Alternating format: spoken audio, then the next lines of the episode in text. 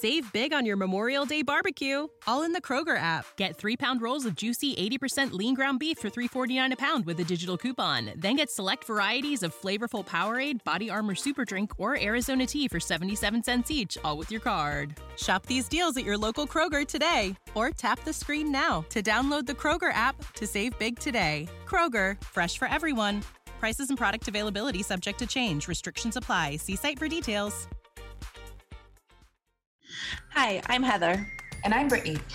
We are the okayest moms, but we're also creatives, businesswomen, and best friends. This podcast was created as a community for the modern mom.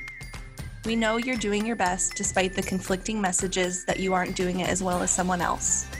We believe in self care, mom friends as our sanity, and that motherhood looks different for everyone. Most of all, we believe that you are more than just mom. So join us as we talk about a range of topics from motherhood to frivolous reality TV and everything in between. Welcome to the Okayest Moms podcast. Hi, everybody. Heather here. Welcome back to another episode of the Okayest Moms podcast. Hi, Brittany. Hey, Heather. Okay, guys, we are going to just jump right in today. We are so excited and honored to have Brynne Kennedy. She is the Democratic challenger to the Republican incumbent, Tom McClintock, in California's 4th Congressional District. We know she's a super busy woman, and we are so thankful that she made time for us this morning. So let's get started. Thanks Seriously, so excited. Um, first of all, we just want to know, like, could you introduce yourself? How did you get into politics? We know you started in tech. How what was it like to make that jump? Yeah, well, I um, I, would like to start with actually my upbringing. So I grew up in a rural part of our country in a small town in a working class family. But a lot of my family was in the military, and we talked a lot about politics around the dinner table. So I had that kind of spirit of service, I think, in my blood and in my DNA growing up, and then studied history in college and kind of was always in, really interested in serving the country in the future. Uh, but I spent the last 15 years working in the private sector. Uh, first in finance, and then I started a human resources software company that helped connect people to jobs and helped businesses sort of navigate a changing economy, a lot of the stuff we're going through right now. And uh, I led the business from an idea to operating um, all around the world over about nine years. And as it got bigger, I sort of started doing some policy work. I did some um, work as a group of CEOs around business policy and creating jobs in our country and uh, I started an initiative to contribute a percent of revenue to support refugees around the world, and uh, started writing a book about the future of the economy. And then, honestly, eventually, I just got to the point where I was like, "Gosh, my heart is so much more in this side than in running the company day to day." Uh, and I was also really horrified by the people that I saw in Washington. I was like, oh my gosh, everyone is fighting with each other. Everyone is so disconnected from, you know, working families like the one I grew up in, businesses like the one I'm running, you know, people working day to day, like all of, you know, my colleagues and employees. And I thought, oh my goodness, if I ever did my job like so many of these people in Washington do their job in Congress, I would absolutely be fired so darn quickly. And, you know, so would everyone that I knew. So I thought, gosh, we have no wonder everyone's lost faith in Congress. No wonder everyone rolls their eyes when they think about it. We just got to change the people and kind of turn the page to a new generation of action and relevancy and dynamism. And so I decided to jump in. I love that. I love that so much.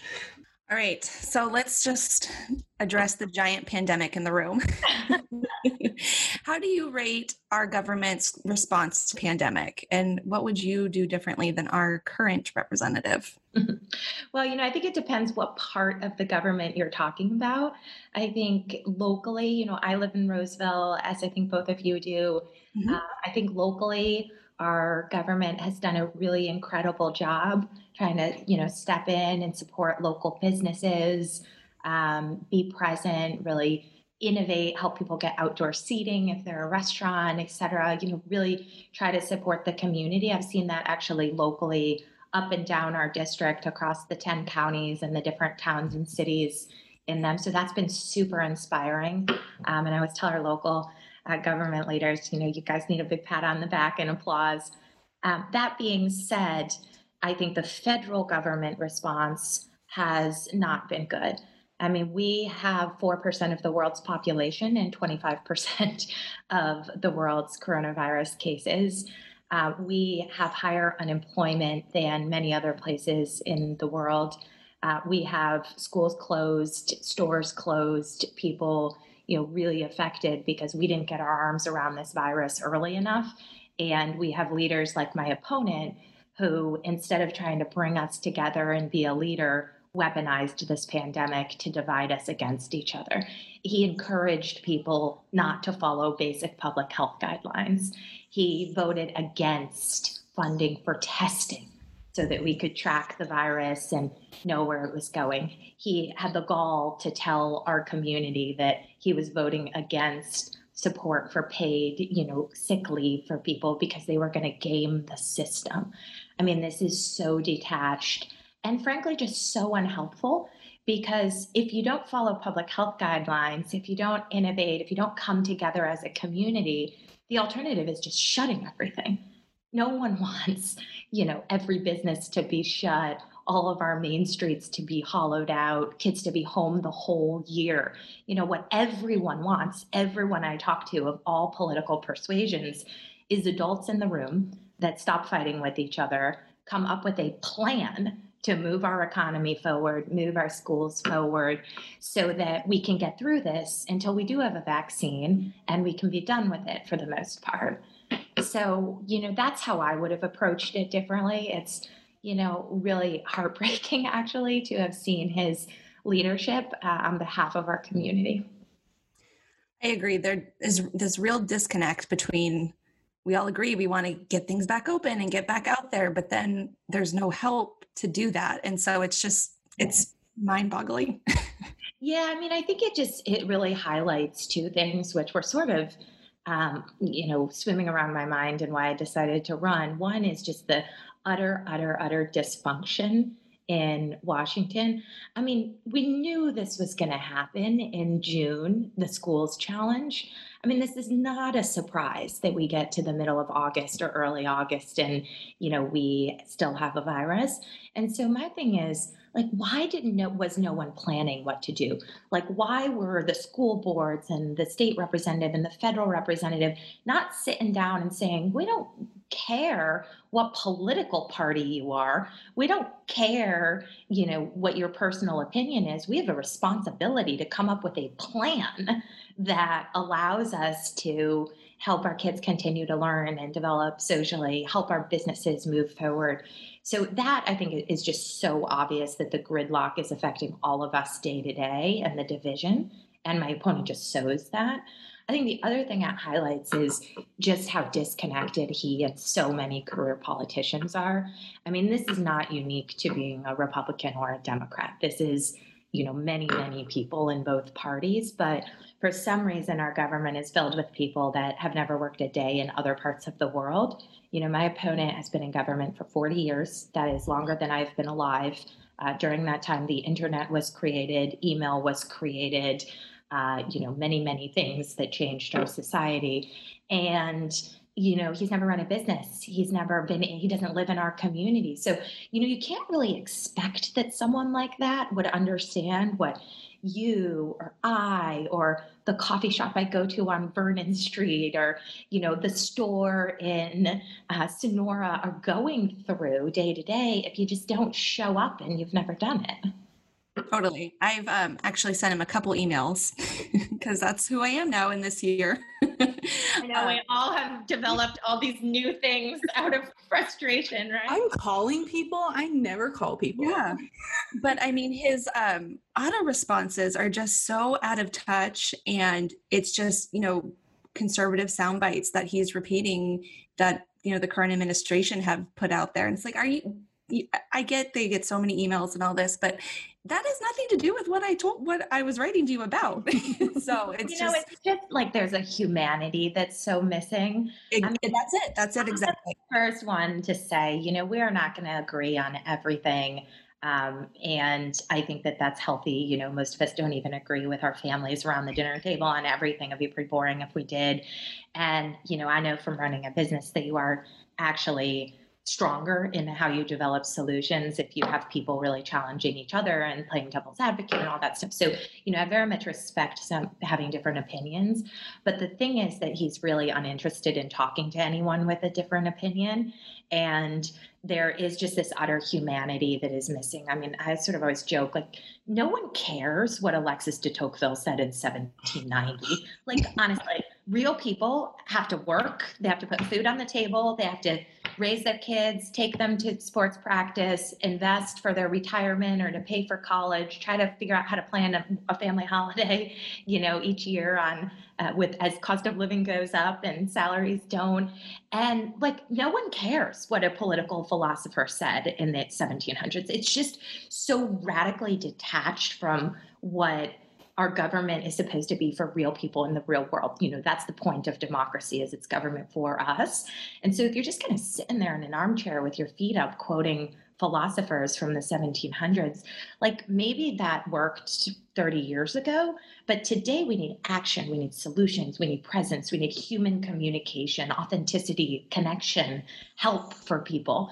And you know, in some ways I think that that's what some people have seen and you know some of the newer folks in the administration.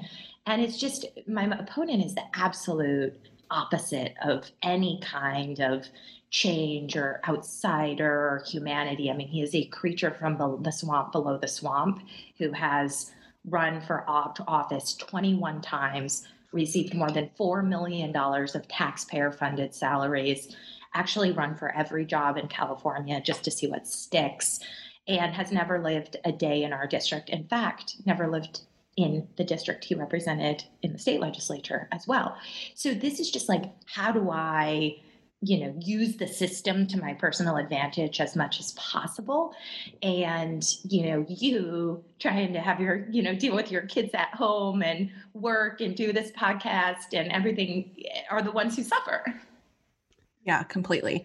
Well, and the irony of he's making legislation out of concern that people are going to cheat the system.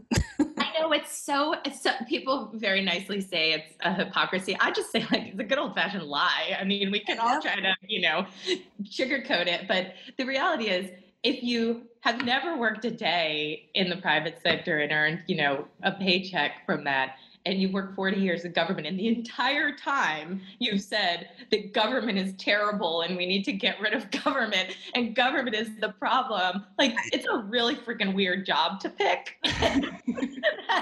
You're just going to criticize your employer the whole time. I mean i don't think government's the solution. I don't think it's the problem. I think we need a smart government that responds to problems and helps people's lives and lays the foundation for people to you know take the individual responsibility to work hard and do well and invest in their family's future. But you know it's like you know work i don't know working at a company or something for 30 years and every day showing up be like i really hate this company. I really hate my boss. Like who wants to hear that? You're like get a new job. Right. Logic is hard. Um, so one thing that's really been highlighted over the last six months or so of this pandemic is that we need access to good quality healthcare. And we've really seen mm-hmm. certain groups of people be affected by their lack of access to healthcare. So, what do you think we can do to make healthcare more affordable? Yeah, that is a question I will tell you that I hear um, almost every day on the campaign trail. And, you know, I talk to hundreds of people, uh, hundreds and hundreds every week. So I know it's high on everyone's mind. You know, my personal experience with this is as I was growing up, uh, both of my parents had cancer actually, and my um, yeah, they had gotten divorced. My dad was a teacher, so he had good benefits from his uh, his contract as a teacher, and so we didn't have to worry about his care, just his illness. But my mom um, is a small store owner on a main street, and she, you know, for my whole life, she worked. Uh, many many hours sometimes she would go to her store overnight and do inventory and stuff and when she got sick after they got divorced, I sort of learned as a young adult um, that she didn't have health care because she was relying on my dad and just couldn't afford it like a small business owner. So we navigated that together, which uh, was not easy. And you know, I share my personal story because so many people across our district have similar derivatives of that story that they've shared with me, opened up their hearts, whether it's the small business owner that can't afford health care, like my mother, or it's the senior that comes up to me at the end of an event with tears in her eyes saying, you know, I don't have kids or a husband and I need someone fighting for my Medicare. Or it's the young family with three kids where premiums have just gone up so much that it's untenable, even with two working parents. So I, I, share those stories because I just want the listeners to know how important this is for me.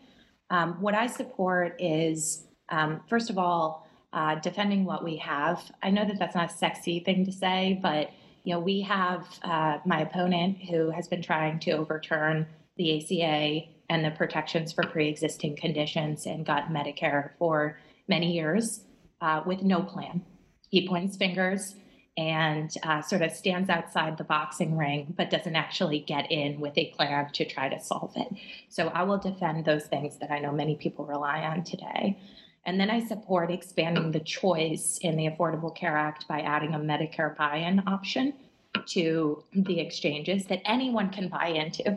You know, this should be a very affordable thing to do, much cheaper than buying into a private sector plan to provide a base level of coverage. It should uh, it will not increase taxes by a dollar because you know you're buying in to cover the costs of the Medicare provision if you elect to, and with that, it will put pressure on the private sector to bring down costs through markets and competition.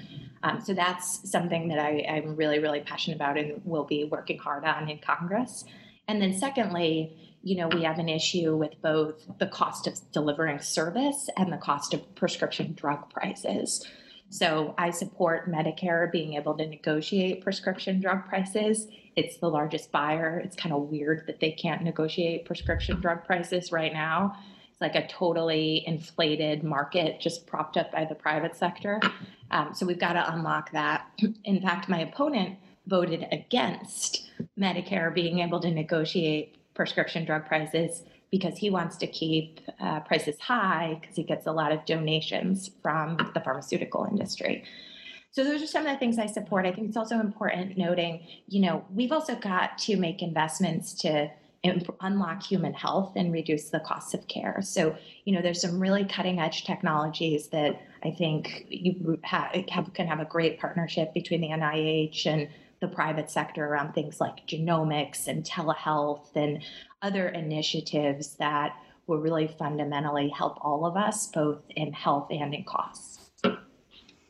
That's awesome. Well, we've certainly seen an increase in telehealth. I know for us personally, all of our appointments have been telehealth, and I most of my family members as well. So, me too. Shown Which bring, brings up the importance of infrastructure, broadband connectivity.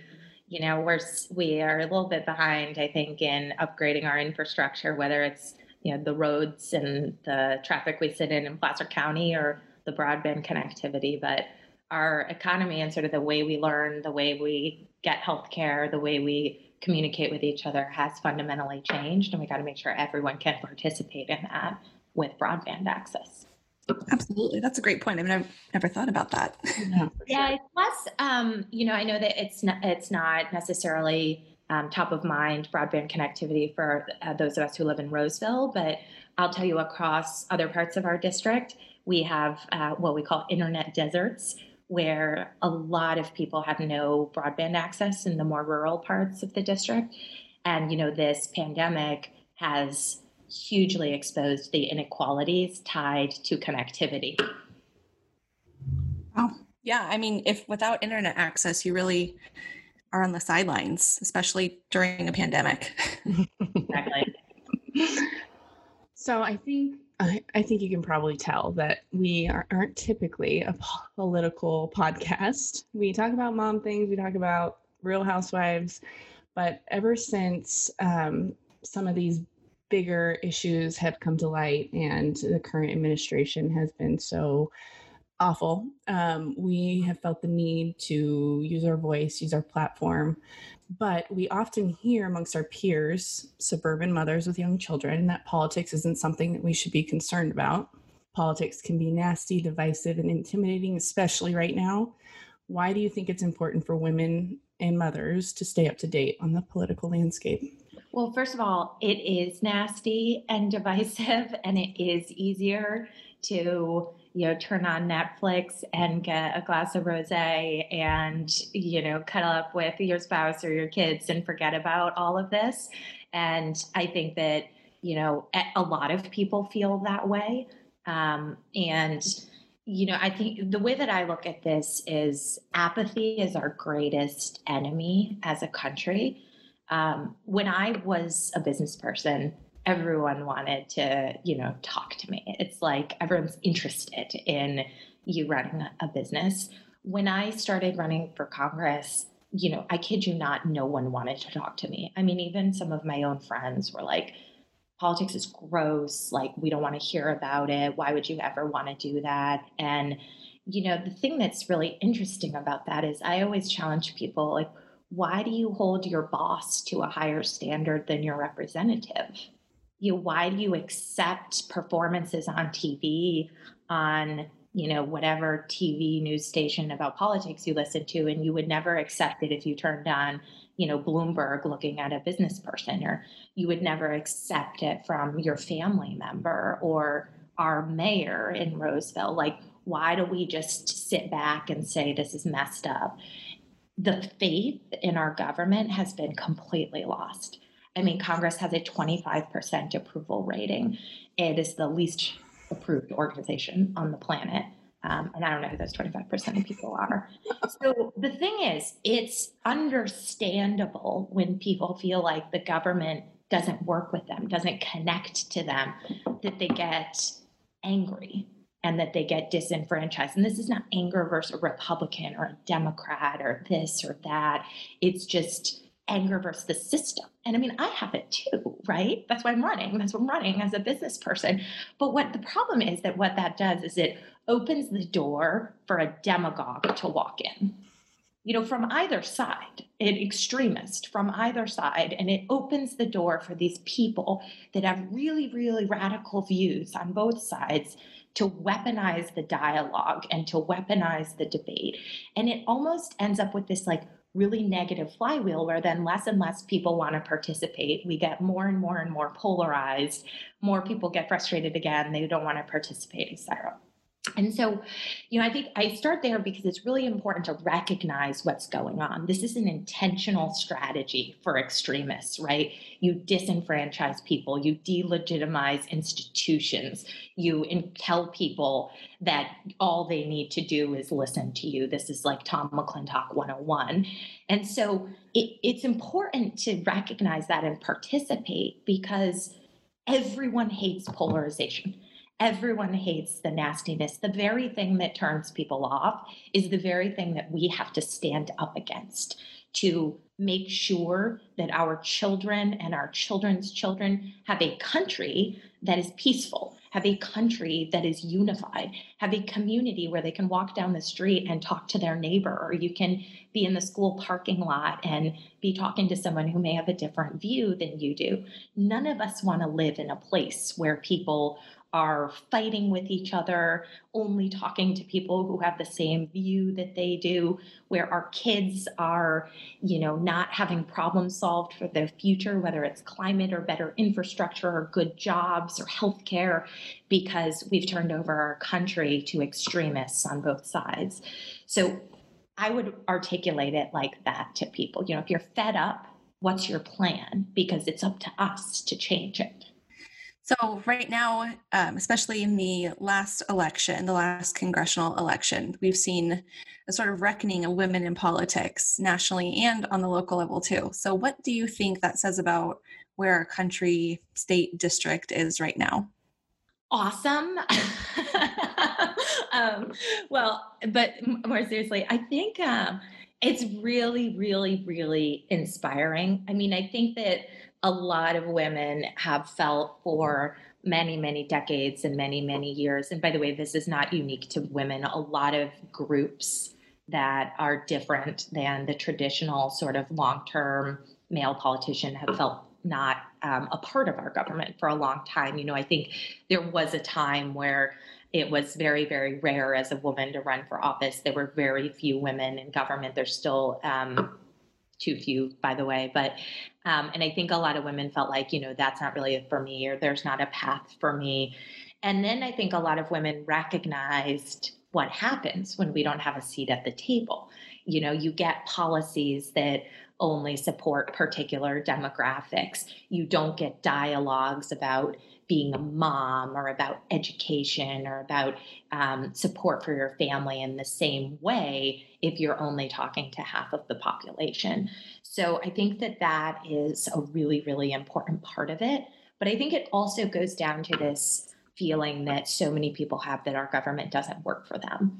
I mean, it is not unique to women. I hear it from business owners, I hear it from farmers, I hear it from, you know, construction workers i hear from men from women from democrats republicans but you know everyone really is like i feel like it's so detached from me from my issues from my family from waking up every day working hard getting a fair salary putting food on the table getting my kids educated well to sports i can being able to see a retirement in my future.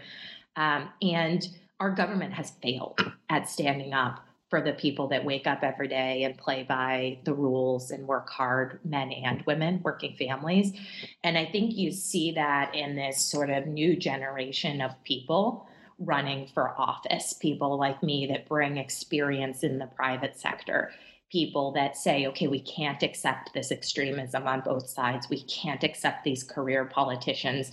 We can't accept that corporate PACs are going to, and special interests are going to fund our politics. We have to be different. We have to change this. And so I'm very excited that I think we're at this turning point where we can turn a page to a new era of unity, of pragmatism, of dialogue with everyone, man or woman, but I think that sort of embedded in that is this belief that as we do turn a page to a new era, we have to have a government that looks like the people that we're representing. Mm-hmm. I love that. So how do you, how do we keep this momentum going? I I mean we have this group of people that we see on one hand are so interested becoming awakened almost to politics and want to get involved but then we have this other half of people that think we should still not talk about you know religion sex and politics so I, how do we like keep this going if we're so i guess this is just another way we're so divided I think the question is not if, it's how you talk about it. So, you know, I think the reason that a lot of people say that you shouldn't talk about politics with family or friends or around the dinner table or whatever is because when many people talk about politics, or many people feel that when others talk about politics, it can be a lecture or it can be a fight or it can be my way or the highway. And you know, you can see how people feel like that. Like just like you said, when you email Tom McClintock, it is my way or the highway. You know, he's uninterested in having a constructive, respectful debate about the way to solve an issue. And that is, again, not unique to him. It's in both parties, it's career politicians, it's a lot of people involved in the system as it was. But the, the thing is that the way that we need to talk to each other is about community. You know, it's not about political parties. Who cares? No one wants to talk about political parties. It's like this fake thing that sits way out there that is this, you know, platform and institution that pushes people into a box that is completely irrelevant. Like most humans are complicated and have views and have contradictions and you know, really are pretty similar in the middle in a lot of mm. policy ways. But I think if we talk about community, so, you know, what I always tell people is when we have a wildfire, our community comes together. People stand up, they support each other, they donate to evacuation centers, they take their Saturday to help other people. You know, when there, the virus first hit, there was this incredible outpouring of community people bought groceries for seniors people you know checked in on their neighbors this is the spirit this is what politics is all about. Politics is community. That's why it's representation. It's being a member of your community. It's bringing people together to move your community forward.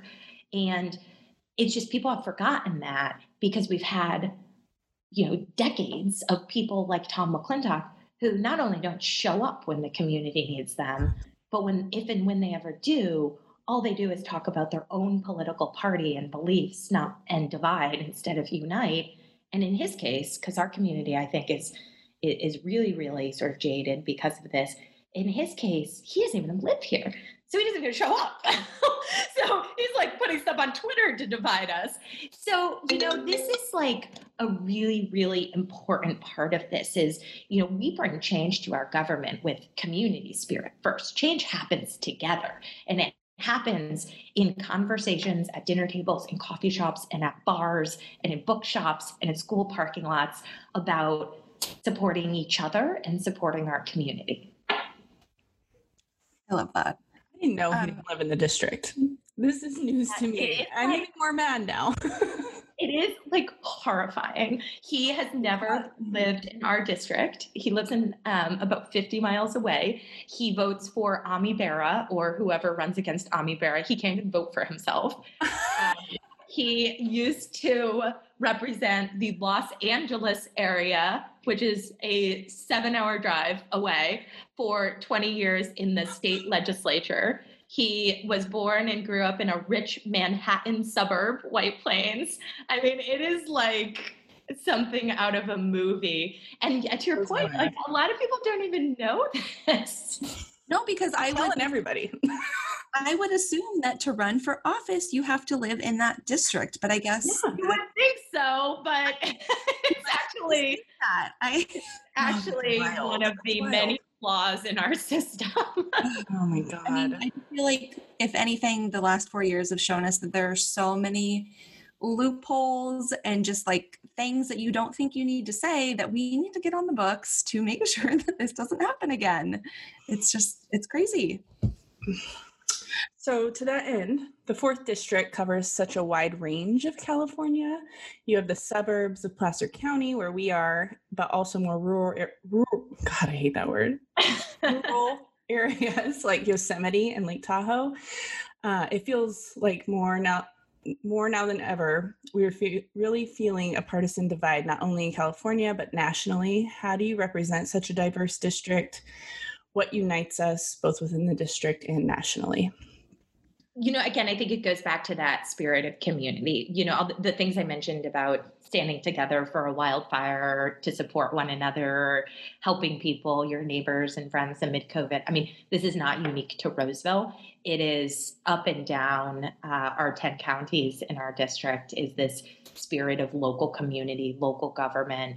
And, and, you know, I think in many ways that kind of comes from our history in the gold rush. I mean, we've always been an area where there was this enterprising spirit. I mean, people came here um, in many instances to look for gold or to be a part of that economy or to build a railroad. And that was far away, right, from the government in Washington.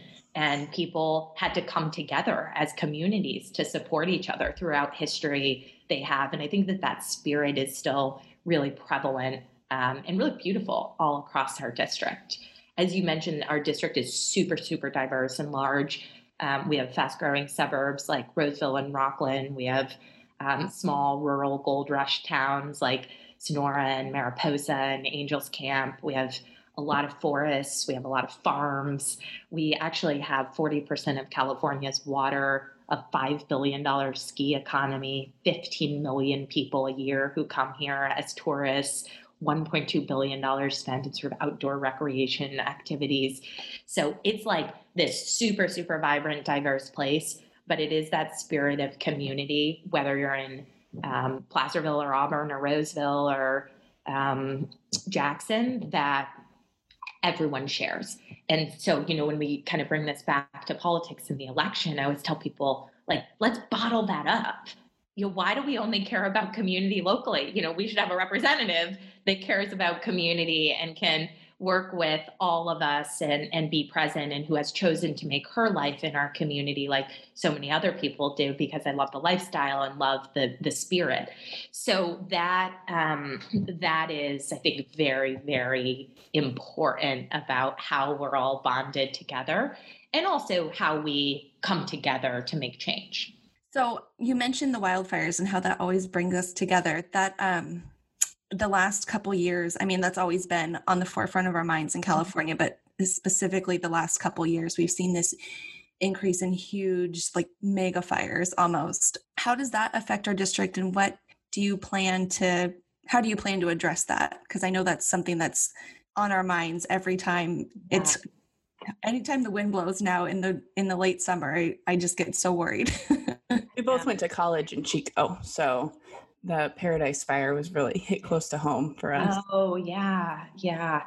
I mean it's uh, right uh, it's so sad right now and what california and so many people in our district are going through. I was actually on saturday we did a donation drive actually at my office in roseville and just had this outpouring of generosity from folks in Placer and El Dorado counties. And then we brought the supplies down to Sonora to the evacuation fire uh, center for one of the fires, the Moccasin Fire, which is in Groveland and Coulterville area, which is in our district. Um, so, you know, we are a district that has a huge amount of fire risk. Uh, and I think a lot of people over the last week have seen uh, some really smoky air as a result of nearby fires as well. So, you know, it's our, one of the big challenges. There's a couple reasons for this and, and things we need to do, but one of them is forest management. Um, our forests are really, really overgrown, and we are at the point where you know we can have one single ignition point for a fire, and it just like spreads. Whereas previously, when we had healthier forests, you could have multiple ignition points and there'd just be small little fires that wouldn't grow into such big fires. So we have a real, real imperative to manage our forests more proactively to health so that we can stay safe as residents of our area. And the interesting thing about this is that about 80% of, the land, the forest land, is federal. So, uh, you know, that obviously means that you need federal funding for our Forest Service and for our local fire suppression um, and mitigation activities. And just to be clear, like there's a lot of people locally that know how to do this. You know, we, our county supervisors, our um, uh, our Forest Service workers, you know, some companies in the private sector, and um, but what we lack is a representative that's working collaboratively with those local organizations and advocating for funding to come back to our area. If you listen to Tom, it's like he's running for governor. He talks all about failed California policy, which I mean, honestly, if it's federal land, it has like genuinely nothing to do with it. And it, he just uses the opportunity to point a finger incorrectly at the state government rather than actually say, okay, this is a problem that's on my back. I've been in government for 12 years, federal government, sitting on the Natural Resources Committee, representing an area that is 80% federal land, where fire risk is growing, where forests are overgrown, and every county supervisor and fire chief is begging for help so that they and the Forest Service can do their job. So, you know, the the most fundamental thing that I'm going to change is collaborate with our local leaders and fight like heck in Washington to get funding allocated for forest management on federal land. Love that because we have um, I, I'm so incredibly thankful that my family's never been evacuated. Where we are in Roseville, I feel like we're pretty safe, but we still do feel the effects of these fires. Every, I mean, this is just a common thing now that, you know, the air is too unhealthy and we're stuck inside. And so many of my friends and neighbors have especially felt the pinch this past week because, you know, we're we're doing distance learning. We are already not leaving the house very much, and now we're stuck inside. And so to sit and say politics doesn't affect you, I mean, there's a perfect example of how it affects your daily life. yeah, and I mean the other thing is PG&E. I mean, I know in Roseville we have Roseville Electric, so we haven't been uh, affected by the power shutoffs, but I'll tell you, hundreds of thousands of people in our district have, um, and. Uh, I have visited and talked with folks at emergency relief centers and it's uh, not a good situation. And the problem with PG&E, which highlights the problem with career politicians, is that they have contributed hundreds and hundreds of thousands of dollars, millions actually, to political candidates of both parties over the last few years, Tom being one of them. And so, you know, when we have this conversation of PG&E's infrastructure is out of date, which it is, PG&E hasn't invested in their infrastructure. Instead, they've been paying politicians and paying bonuses, PG&E needs to be held accountable. It's like, of course they're not going to be held accountable by the guy who's taking all of his campaign funding from them and like this is true of a lot of people at the state level too but like the notion that you could stand up against one of your big big donors and say I need to regulate and hold you accountable for the population is completely ludicrous. Like I've run a company where I wanted to go against share, major shareholders and it, you can't. It's really, really, really difficult. They're like, we're going to get rid of you or you're going to do what we want. And so that is also a really fundamental problem of, and why we need change. You know, we can't have politicians that take money from people like PG&E when we're trying to keep our community safe. Oh God. we need to have an uplifting one. I'll tell you my favorite Netflix shows. All right. Well, switching gears a little bit, what is your advice for a woman that may want to get involved in politics but feels intimidated by the process? Well, I would um, first of all encourage her to speak to people that have or are going through the process and seek out some of the training programs and support networks that exist. I actually, um, when I was thinking about running and didn't really know what I wanted to do and didn't really know what a campaign was or anything, I actually did um, a program called Emerge, which is a hmm. national organization that trains women running for office. Um, it's been around for many years. Um, you know, many quite prominent people like Senator Harris have gone through the program and it um, is a really really good foundation and also is a really good kind of support network of other women. You know there are other women who are running for congress this year who i met in my emerge training class who mm-hmm. i still talk to and have become close friends. So i think that kind of community and mentorship is really really important so that you, know, you can demystify it a little bit and have a support network. I'm a really big believer in seeking out mentors and those who have forged the ground before you and being a part of those networks um, because it's, I think it it just it kind of it gives you that support group that's so so important in um in through the process. I love that. We're big believers in community too. You are only as good as the people all around you. So I love that.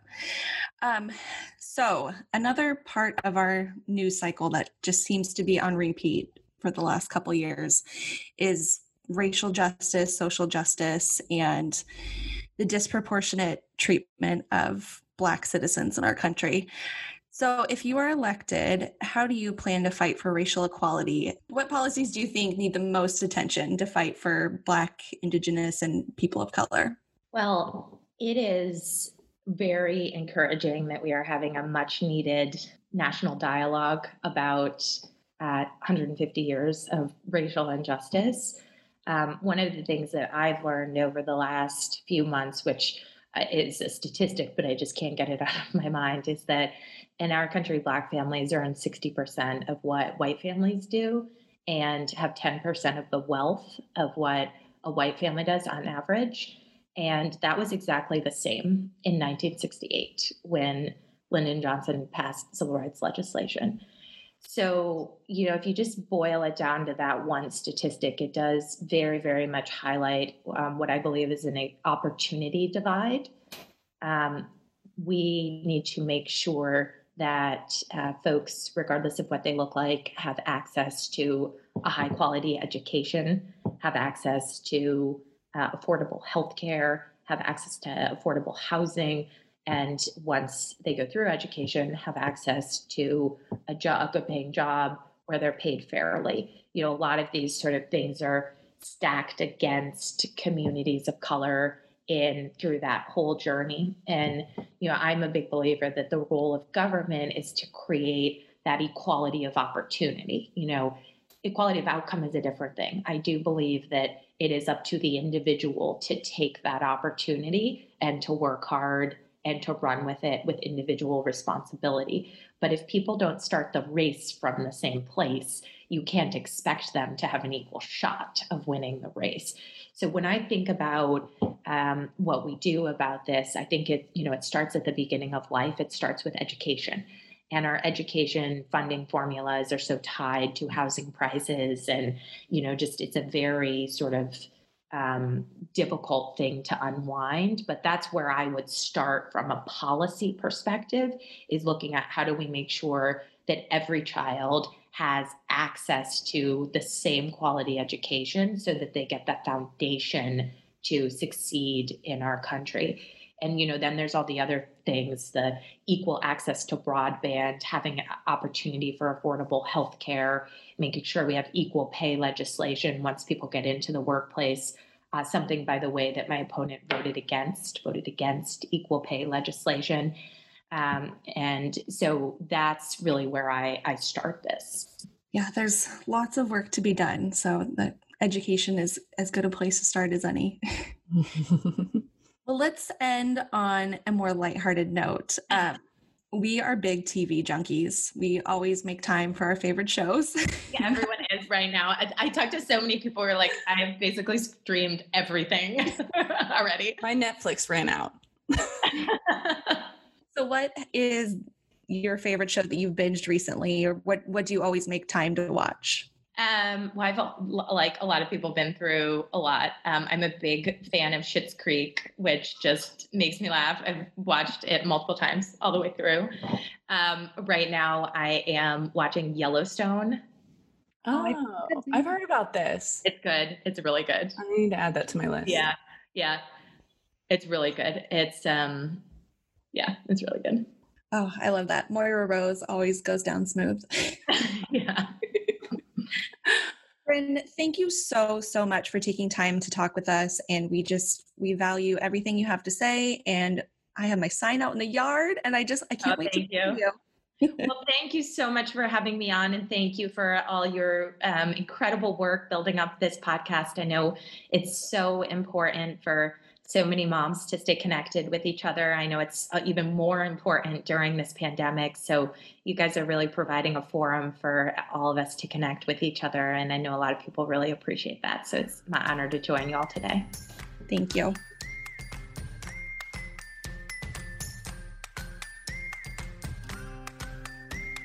If you like what you just heard, and we hope you do, you can find more of us online at www.okayestmoms.com.